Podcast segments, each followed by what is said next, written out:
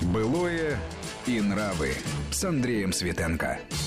Микрофон Андрей Светенко. Всех с праздником. Сегодня мы поговорим об истории спорта. Ну, ну конечно, на фоне э, старта чемпионата мира по футболу в нашей стране, когда вот действительно спорт стал притягательным для миллионов и с точки зрения занятий и с точки зрения интереса вот этого боления, наблюдения за спортивными состязаниями. Кажется, что это дело такое современное, совершенно недавнее. Ну вот э, от истоков о том, как это отражалось в жизни, вот когда появились первые стадионы, какая была спортивная инфраструктура, какие были особенности развития спорта и в Москве, и вообще в России, и в Советском Союзе. Сегодня мы поговорим с историком и журналистом Олегом Фочкиным. Олег Вячеславович, приветствую вас. Здравствуйте. Значит, вот те времена, когда, значит, э, произведение Тургенева в записке охотника выходило в английском переводе под названием Notes of Sportsman, да, то есть вот спортсмен это охотник. Это, это все пропускаем. Анну Каренину. Ну, я думаю, что мы пропустим еще и кулачные бои, само да. собой, да, и лазали ярмарочные на а столб вот, и так далее. А когда вот стали появляться уже международные федерации, чемпионаты мира, Олимпийские игры, значит, это рубеж 19-20 веков. И принято было долгое время считать, что Россия где-то стояла на обочине этого процесса и, в общем-то, так сказать, и в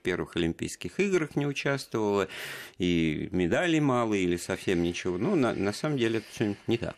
Ну, опять же, нельзя сказать, что не участвовала в, в первых Олимпийских играх. В первых был заявлен один из наших борцов с Украины, а, но, к сожалению, когда он приехал Опоздал. Нет, не опоздал. Он ушел в запой. И, и вынужден был сняться с соревнований.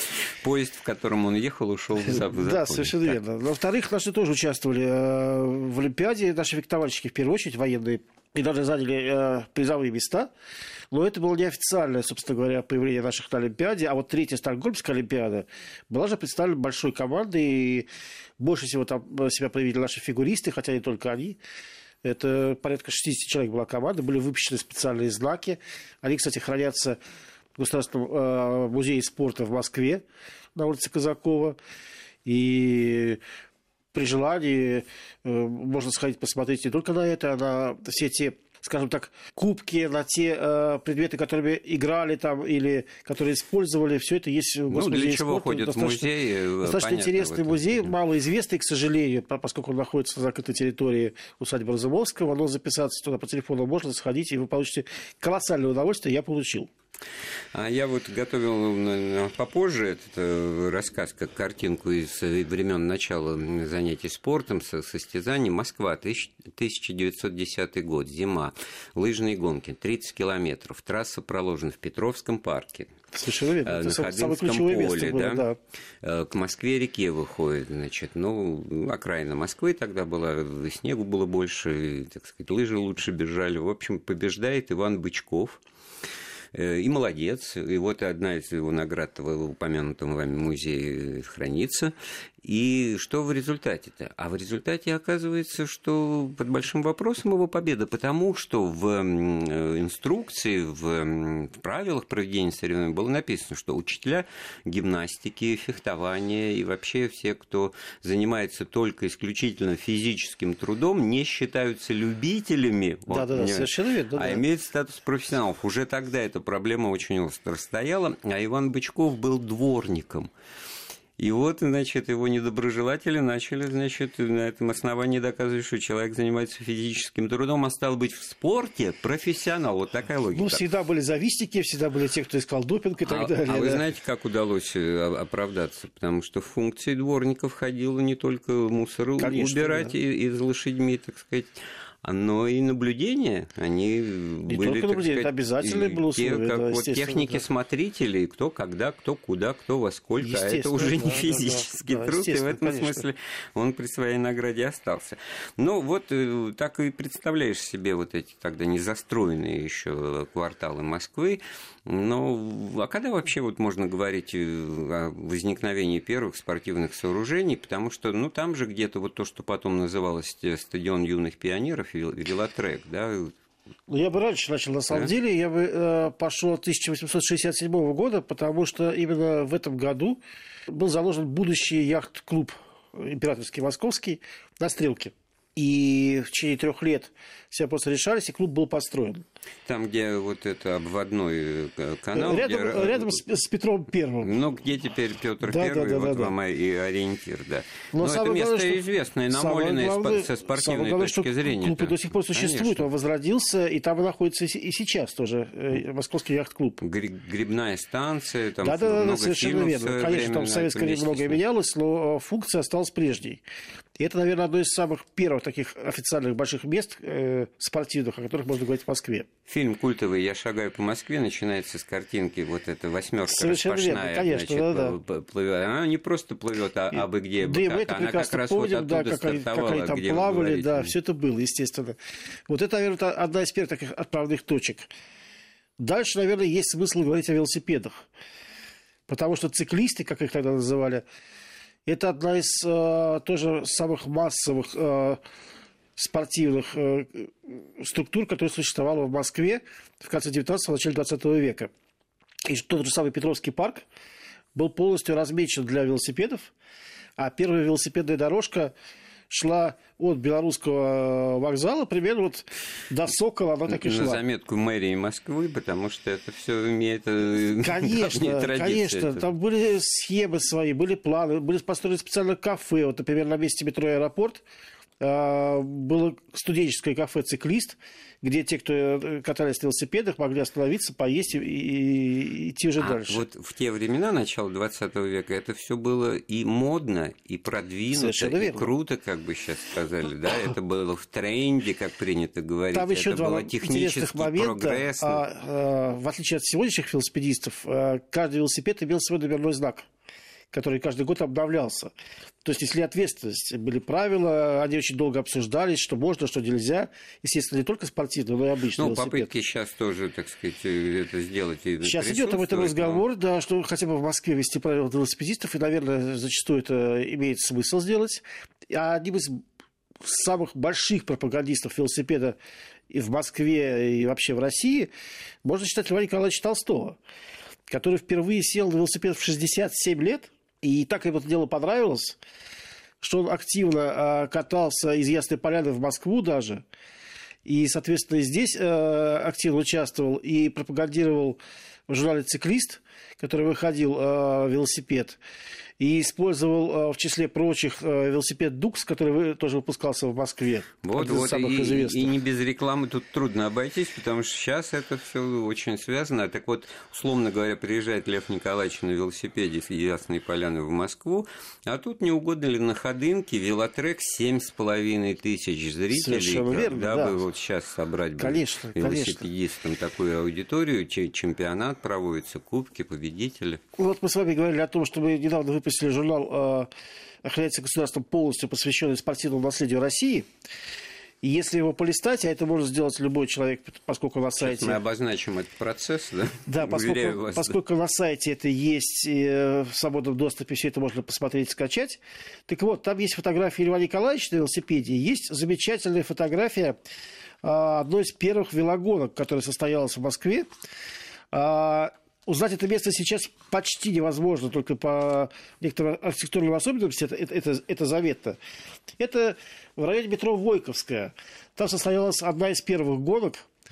Вот, и в ней участвовал... и- Пейзаж, прям скажем, деревенский, бескрайние Удивительно, просторы да, да, Родины. да, удивительный Вдалеке пейзаж. виднеется Но, тем не церковь. менее, энтузиастов было много. Они э, действительно участвовали э, в гонках, они участвовали в велопробегах по всей стране, чтобы привлечь к этому внимание. То есть, можно говорить, что велосипед э, в какой-то степени даже вытеснял э, конные виды спорта, а ипподром, естественно, тогда уже был. и Это тоже отдельная тема разговора, как конный спорт развивался. Равно как и лапта, кстати.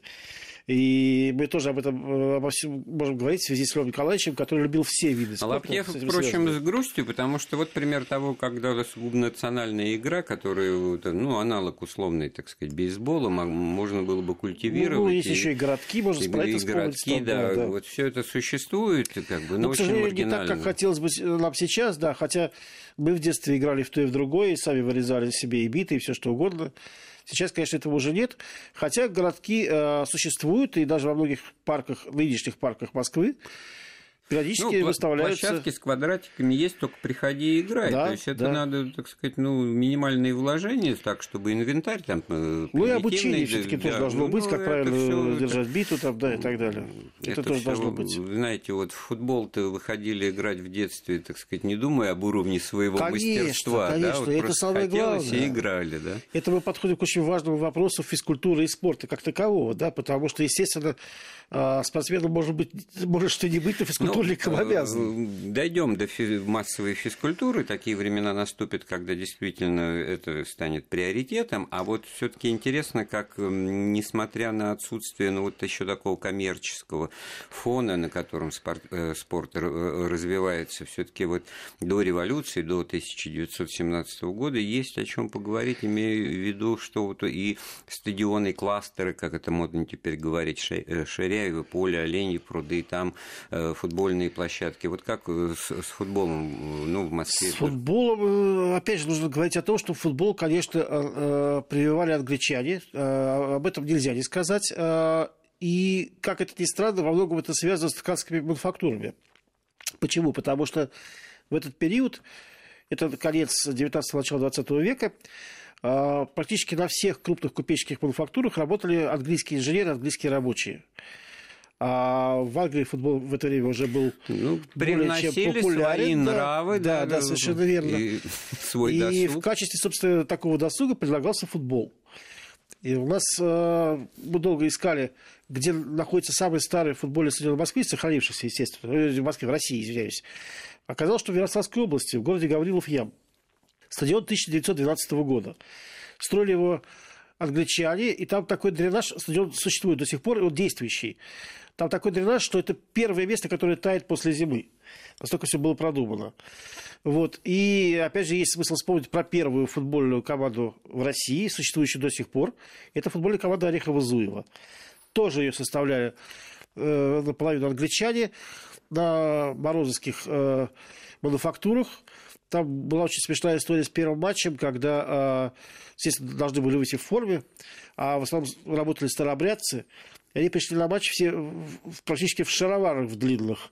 Ну, как нельзя оголять ноги. И судья их всех построил, ножницами обрезал до нужной величины эти Как шорты. же они это потерпели? Ну, Ну, пережили, пережили. Интересен сам факт, что старообрядцы, люди вроде бы консервативной Да-да, совершенно культуры, верно. да, но да. в то же Тем не менее время... играли, и команда стала не просто э, одной из э, первых, но одной из лучших, и не только в России, но и в Пом- Европе. Помню, когда когда был маленький, значит, эта команда, игравшая там в, в низшей лиге, однажды вышла чуть ли не в финал Кубка СССР по Да-да-да, футболу. было такое, Знамя да. труда Да-да. Орехова-Зуева, по-моему, начало 60-х годов, это точно. И, и тогда тоже об этом вспоминали, но, может быть, не об, об англичанах не очень. Ну, Но конечно, в пандан это э, англичанам э, канадские летчики во время войны на военно-морской базе э, на севере, там у нас э, в рамках сотрудничества и борьбы с фа- фашистской Германией играли тоже, значит, в минуты свободные от полетов, от службы, вот в этот свой хоккей тогда нам неведомый, совершенно и верно, это тоже, тоже да. запало там, в том числе и вот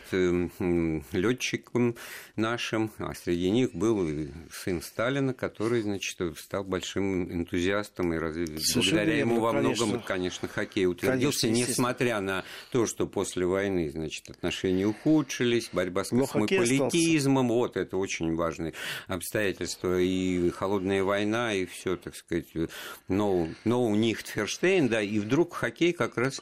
Ну, потому что все-таки спорт, действительно, э, уже можем говорить о спорте, э, был тем связующим звеном, который объединял во многом. Ну, вот так забрасываю ниточку к последующему разговору, потому что после революции многое из того, чем занимались, было объявлено буржуазным, так сказать, и ненужным, и Но, чуждым тем не менее, если брать тот же яхт-клуб, о- он вот. стоял, и там, собственно говоря, продолж- продолжались занятия, не так, как, конечно, активно, многие были вынуждены скрыться. Яхта – это признак олиг- Да, да, ну, по крайней мере, олигарха, да. оставались байдарки те же самые там, да, и все это продолжало развиваться. Хорошо, продолжим разговор через пару минут. Былое и нравы. Былое и нравы с Андреем Светенко. Мы вновь в студии Вести ФМ. Еще раз с праздником. Вместе с историком и журналистом Олегом Фочкиным мы вспоминаем было и нравы с точки зрения развития спорта, увлечения спортом, занятиями спортом. И, конечно, это все было еще и до революции, до 17 года, об этом мы уже в общих чертах и в деталях даже поговорили, а вот этот вот перелом революционный, он, в общем-то, не мог пройти бесследно для вот этого процесса развития, потому что в Олимпийских играх Советский Союз не участвовал до 1952 года, это все, так сказать, игнорировалось, и это все, ну, наверное, думаю, было не случайно. Не только в, в том, что игнорировалось, дело в том, что и ответ... И в чемпионатах мира тоже, кстати говоря. Да, это отдельная история, потому что если мы вспомним э, чемпионат мира по футболу 1958 года, то решение о том, будет ли участвовать наша команда в этом чемпионате, принималось на улице как КПСС, было специальное заседание пленума, Политбюро, и там это решение. Ну, это, эта тема, это очевидно. Я только вот вспомнил тоже. Вот, все, история интересна в деталях. Вот понимаете, вот вдруг я, значит, э, темой занимаюсь этой периодически вообще, значит, э, спортивной статистикой, значит, ища и выискивая, выцарапывая из истории золотые медали, завоеванные нашими ну, да. соотечественниками еще, значит, до, до советской власти, вдруг обнаружил, что в 1923 году чемпионат мира по конькобежному спорту, проходивший в одной из скандинавских стран, и там участвуют советские, советские, подчеркиваю, спортсмены. Мельников, вот этот знаменитый, который потом ордена и звания получал. 23-й год – это исключение, это вот ситуация, в которой в партии, что называется, дискуссия, и какие-то силы пробивают на международную арену. Как это всегда да, происходит. Получает да. он там не золото, по-моему, все-таки серебро и бронзу на отдельных дистанциях. И казалось бы, давайте кататься дальше. Нет, это был единственный случай. Потом это, Но это касалось вот только не только после войны. Спорта. Очень много говорилось годы. о конном спорте. Не случайно же тоже устраивали соревнования здесь, но как-то без особого участия, скажем так, иностранных спортсменов. Э, Буденов все это дело очень активно продвигал, но дальше ипподромов, как правило, все-таки не заканчивалось. Хорошую мысль сказали, потому что, ну, а что спорт? Можно и в своей песочнице. Ну да, что, собственно и, говоря, и, происходило. И, и, кстати говоря, да, спокойнее для, для нервов, потому что кому там проиграли, не проиграли. А тут все сейчас, свои, да. Сейчас же ведь как, ведь с тем же хоккеем в 1947 году, когда, значит, пришли э, просить разрешения с чехословаками сыграть, ну, Чехословакия страна народной демократии, значит, а вот этим деятелям, Тарасов в воспоминаниях своих э, писал, значит, говорят, а вы гарантируете победу? Страна, победившая фашистскую Германию, да, да, и вдруг, и вдруг каким-то... А они тогда были чемпионами мира по хоккею, значит, по недоразумению. И вот, значит, куда деваться-то? Ну, с другой стороны, если мы немножечко, опять же, вернемся э, в прошлое, в ту самую третью Стокгольмскую Олимпиаду, где впервые участвовала наша футбольная команда. 1912 э, год, да. Да, и это год самого большого нашего футбольного проигрыша за всю нашу историю. 16-0. По-моему, 17 даже. И 16, 16, 16. все-таки 16, да. Причем это был не просто я, матч, а... Я что, захихикал, ты тут же все это вот буквально перед глазами будет, не дай бог. Ну, надеюсь, что не такого, конечно, рекорд не побьем. Вот. Но, тем не менее, это был утешительный матч, и вот так утешились. Это тоже, конечно, такой момент э, обидный, потому что играли, и вот поразительная вещь с футболом произошла вот сейчас, при том, что, так сказать, сборная э, сами играем так вот не бог весь как, интерес неподдельный, колоссальный, да, колоссальный, искренний, да, критический, потому что все в футболе же все разбираются, всем все понятно. Ну, конечно, значит. естественно. Вот, но при этом от того, что мы там на 70-м месте в текущем рейтинге FIFA, не меняется наше отношение. Обычно же это поубывающее, это все логично, там, где меньше играют, ну, знаете, и меньше любят, да, имеет, и хуже деле, играют, не имеет, на самом деле, наверное, под собой определенную оплеку, потому что это одна из самых массовых игр, да? Вот почему она стала, да, потому что если вот старость стенах почитать э, э, мемуары. Это же вот все было через противоречие, через то, что вот 20-е годы. Да сколько там Демьян Бедности э, стихотворений написал против этого футбола, как что это буржуазное. Как тоже, играет. вспомните «Зеленый фургон»? Ну, прекрасный фильм, помимо того, что и, и произведение само по себе прекрасно. И он очень четко описывает ситуацию, что это то, что объединяло на самом деле. Забывали э, во время этого матча про все остальное. Вот и очень интересный момент, почему где-то в каких-то странах надо культивировать. Вот в Китае сейчас объявили, что они к 50-му году станут самыми лучшими, но им надо внедрять, им надо, значит, народ приобщать к этой ну, игре. Это в каждой, а нас-то не надо было в каждой стране это. есть тот или иной вид спорта, который либо а, процветает, либо вдруг его начинают культивировать. Это нормально. Ну, Ладно, посмотрите, оставь... сейчас, посмотрите на керлинг, да? Кажется, а, от, откуда он для нас взялся. Да Появились сколько... красивые девушки наши, которые начали играть и хорошо играть. Вот и ты... все, и, Хорошо, и пошло. Керлинг берем в разговор. А, о чем тут речь? Э, занимаются мало, насмешки, и вообще все это выглядит И в то же время забавно, смотрят с большим да, удовольствием. Да? А нет, а самое главное, медали есть. Ну, одного да, дня да, отняли там, да. значит. Ну, по... другая история. Это там, другая да. история. Но мы же, так сказать, там в фаворитах. Да, То есть те, верно. кто занимаются, может быть, они одиночки, они лучшие, одни из лучших, это элита, да, э, керлинга. А с другой стороны, вот футбол. Мы не элита, но горой мы мощнейший цен. Ну, сам факт того, ну, что я мы бы, чемпионат наверное, мира здесь проводим. остановился еще на том, что в 30-е годы э, это сильно началась культивация футбола во многом, да, и все те стадионы, которые строились, будь то «Динамо», например, да, небезызвестный, это место, куда приходили все, это место, где можно было болеть, где можно было объединиться, где можно было поорать, в конце концов. Вот, очень что важный тоже момент. Да. Э, э, эмоции, эмоции в застегнутое конечно, время, да, когда все было понятно и однозначно, и нигде ни в чем не было конкуренции, и вдруг феномен спорта того же футбола, когда есть пространство выбора. Вы за кого болеете? За «Динамо». Ага, значит, вы... А я за, за ЦДК, кто-то за «Спартак», а мой конечно, папа за «Торпедо» такой-то еще болел. И да, заметьте, еще тогда еще не было этих фанатских войн, тогда была это дружба. безусловно. Да, что тоже это само по себе очень показательная вещь, да, но сам факт того, что здесь была возможность выбора, и никто в этом смысле предателем Родины не считался, и каким-то оппозиционером, ну, да, периода, да, оппозиционером, да, из-за того, что он болеет не, не за ту команду. Это, да, конечно, это очень да. важно, поэтому едет упрямо прямо на «Динамо», вся Москва, позабыв о дожде, и стадионы собирали ну, 70-тысячную, ну, по ну, максимуму, да, по максимуму, на матчи, да, которые... и слушали... Я, в 60-е годы это было, потому что, ну, что такое там СКА Ростов, Торпеда Москва, там стадион Лужники полный был, полный вид. Ну, а на улицах стояли, слушали те, кто не попал, э, как идет матч, прямую трансляцию, само собой. Ну, это еще от того, что, конечно, не то, что, так сказать, развлечений там было меньше, больше, это было время проведения досуга. Но с футболом это вот началось, вы сказали правильно, э, в середине 30-х, когда футбол вдруг на Красной площади, перед вот. светлыми очами Иосифа Виссарионовича, да, на кра... Это 36-й год, да, это когда команда «Спартак» стала чемпионом э, СССР, и э, на большом э, кожаном мяче, который, естественно, мячом как такового не было, вся команда выстроилась э, и э, проехала по Красной площади.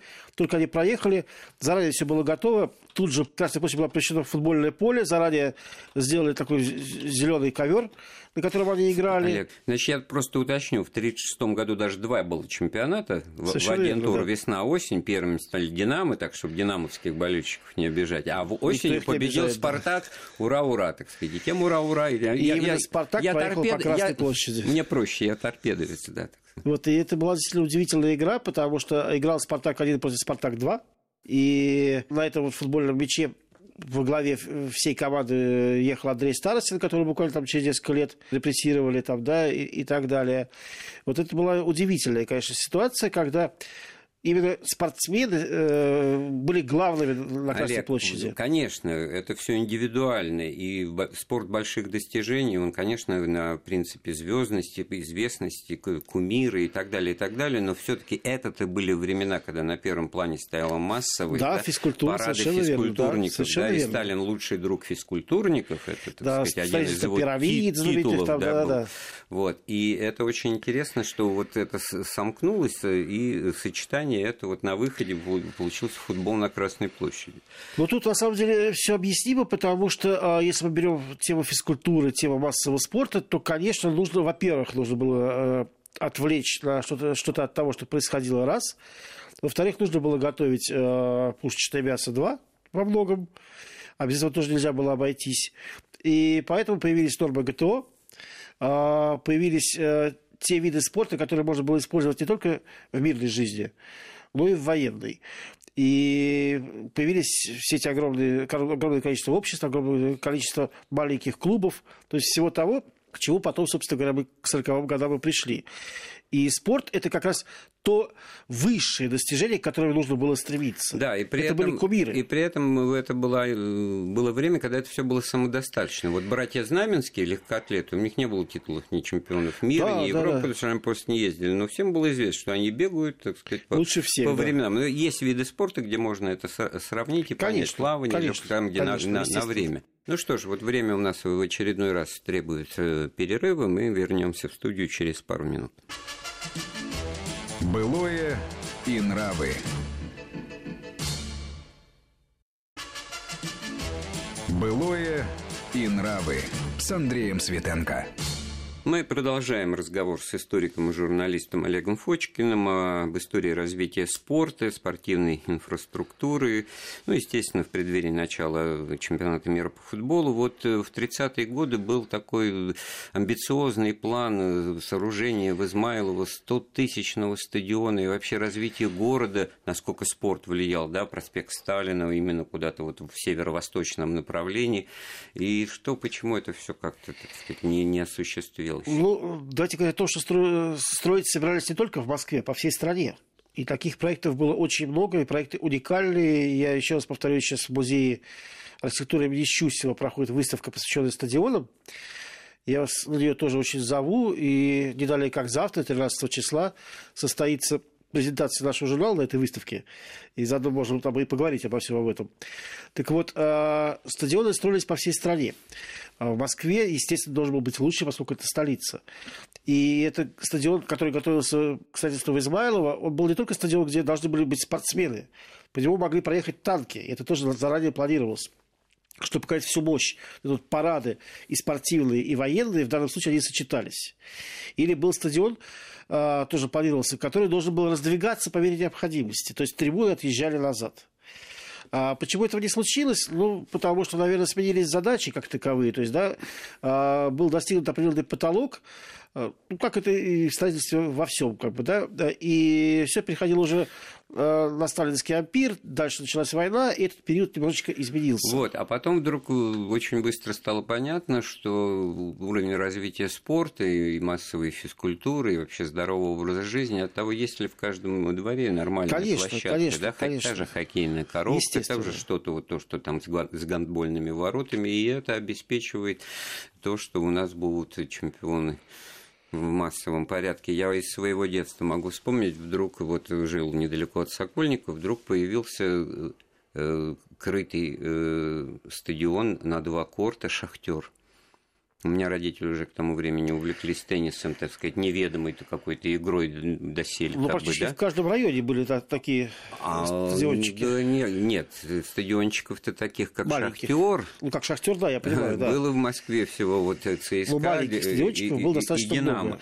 Восемь крытых кортов, это я на себе испытал, вот по всему. Восемь крытых кортов на 8-миллионную тогда Москву. Зато Человека те, с теннисной ракеткой, зато те 800 трамваем. школ, которые построили в эти 30-е годы в Москве, каждая из них имела свой спортивный зал и спортивную площадку, что тоже, на самом деле, конечно, очень важный Я момент. подчеркиваю ситуацию. Вдруг вот в 59 году это появляется, это вызывает сказать, уважение Да, и интерес, потому конечно. что, ну, действительно, меня туда записали, ну, понятно, это было бесплатно, понятно, что, так сказать, никто, так сказать, не подписывался под то, чтобы я там ну, росло новое поколение, начиналось стал, вот, да? теперь нужно было Вот. э, действительно идти куда-то дальше. И, естественно, тут как раз принимается решение уже об участии в международных соревнованиях. Нужно было растить смену. И, естественно, это уже касалось не только массового спорта, но и спортсменов тоже. Это очень важный момент на самом деле. Мы понимаем, что мы готовим не, не только а, здоровую нацию, но готовим и тех, кто будет побеждать на международных соревнованиях. Да, но это потом-то это уже стало совершенно четко. Записываешь ребенка с пяти лет в ну, фигурное ну, катание, уже, значит, и вырастает э, профессионал. Ну, у кого? У того, кто в родителях был профессионал, да?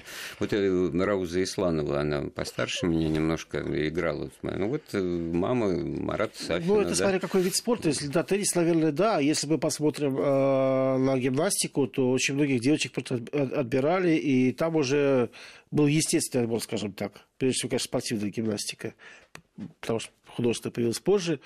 Там, конечно, условия были очень жесткие. Я многих знаю девочек, которые это проходили. И до сих пор вспоминают с ужасом, как все это было на самом деле. Ну так вот, э, а со стадионами тоже лужники появляются, да? Несомненно, одни из важных, годов. да, одни из самых важных, конечно, тоже э, стадионов, э, потому что это действительно был апофеоз, это был символ того, что могло быть. И стадион, который вмещал в себя все, собственно говоря. Да, это была система, там конечно, все было. Конечно, так конечно. Это был определенный образец того, как, как это должно быть. бассейн, открытый тогда очень хорошо помню, там и теннисные соревнования проводились, э, блок, то, что малый спортивный арена, потом ее к Олимпиаде закрыли, значит, крыши. Это. Вот, ну, Олимпиада вообще требует отдельного разговора. Несомненно, да, про нее можно буквально... делать отдельную передачу, и она касалась всех сфер нашей жизни, скажем так, потому что к ней, во-первых, очень долго готовились, не, не меньше, чем к нынешнему мундиалю появилось множество неожиданных товаров, чтобы нас тоже к этому подготовить. Ну, наверное, можно вспомнить, что сначала был еще фестиваль молодежи, который тоже 56 -го года, который тоже касался э, и спортивной части. Олег, тоже. вы куда-то откатились на дальние подступы. Сейчас мы вернемся. 57-й. Извиняюсь, да, 57-й, да. А, конечно, ну просто э, одни из первых спортивных молодежных соревнований там тоже проходили. Это очень важно. Момент. Так нет, вот я, я думал, что вы про это и скажете. Я про это и хотел сказать, да. с, э, со спартакиадой народов СССР. Конечно, Кстати, конечно. удивительное соревнование было. Вот мы мало вспоминаем, мы много ностальгируем о Советском Союзе. Это был аналог Олимпиады. Выступали команды союзных республик, плюс Москва и Ленинград, как два федерального, как бы теперь это считается, значения города.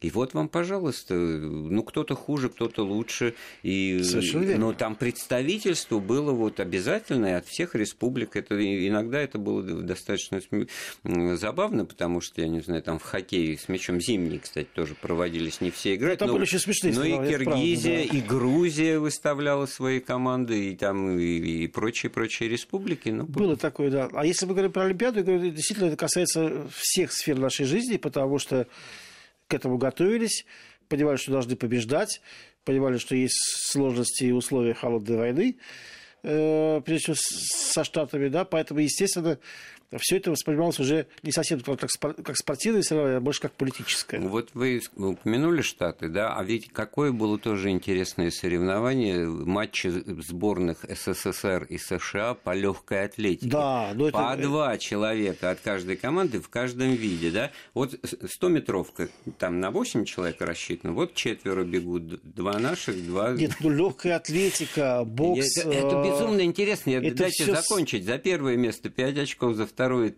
три, за третье два, за четвертое один. И то есть, если ты упал и не добежал, то будет ноль, значит, важно выставить и, и где-то, где мы слабее, ну, просто свои очки получать. Естественно. А были, конечно, такие виды, в которых ноздря в ноздрю. И там счет 117 на 115 и победу. Вот это вот неожиданный такой интерес в легкой атлетике, который многие, я уверен, как вы сказали, ну, кто-то там где-то бежит, а кто-то разминается, прыгать сейчас будет, как это все собрать воедино. Тут один, там другой, а вот вот этот э, ком- командный матч, э, это было поразительно. Нет, ну давайте говорить о том, что всплески такие, э, так или иначе, всегда происходили. А вспомните э, боксерские матчи СССР Куба, в конце концов. Это же тоже очень интересный момент. Я уже про СССР США не говорю. Бокс, бокс вообще не спорт, это искусство. Это искусство. Это в любом... Вспомните увлечение восточным единоборством, тем же самым карате и так далее, когда еще э, было доступно, да, прежде чем запретили в массовом виде в начале 70-х годов. Таких ситуаций было очень много. Но вот Олимпиада во многом объединила и открыла какие-то новые э, виды, наверное, для нас даже в какой-то степени.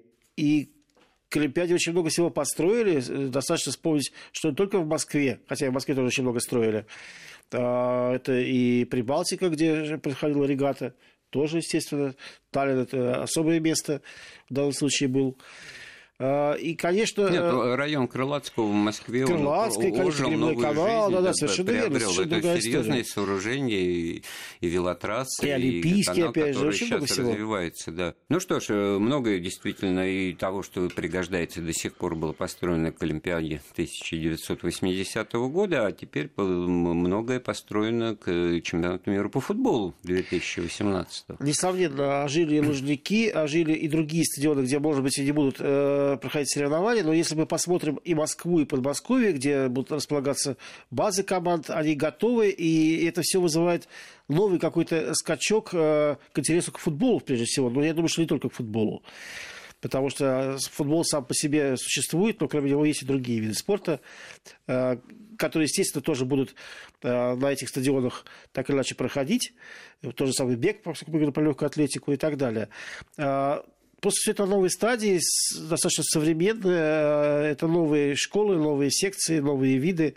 И я думаю, что Москва в данном случае выиграла от Мундиаля, как и все остальные российские города, потому что действительно мы увидим все то, что немножечко, скажем так, одряхло после Олимпиады 80-го года, оно заново возродилось.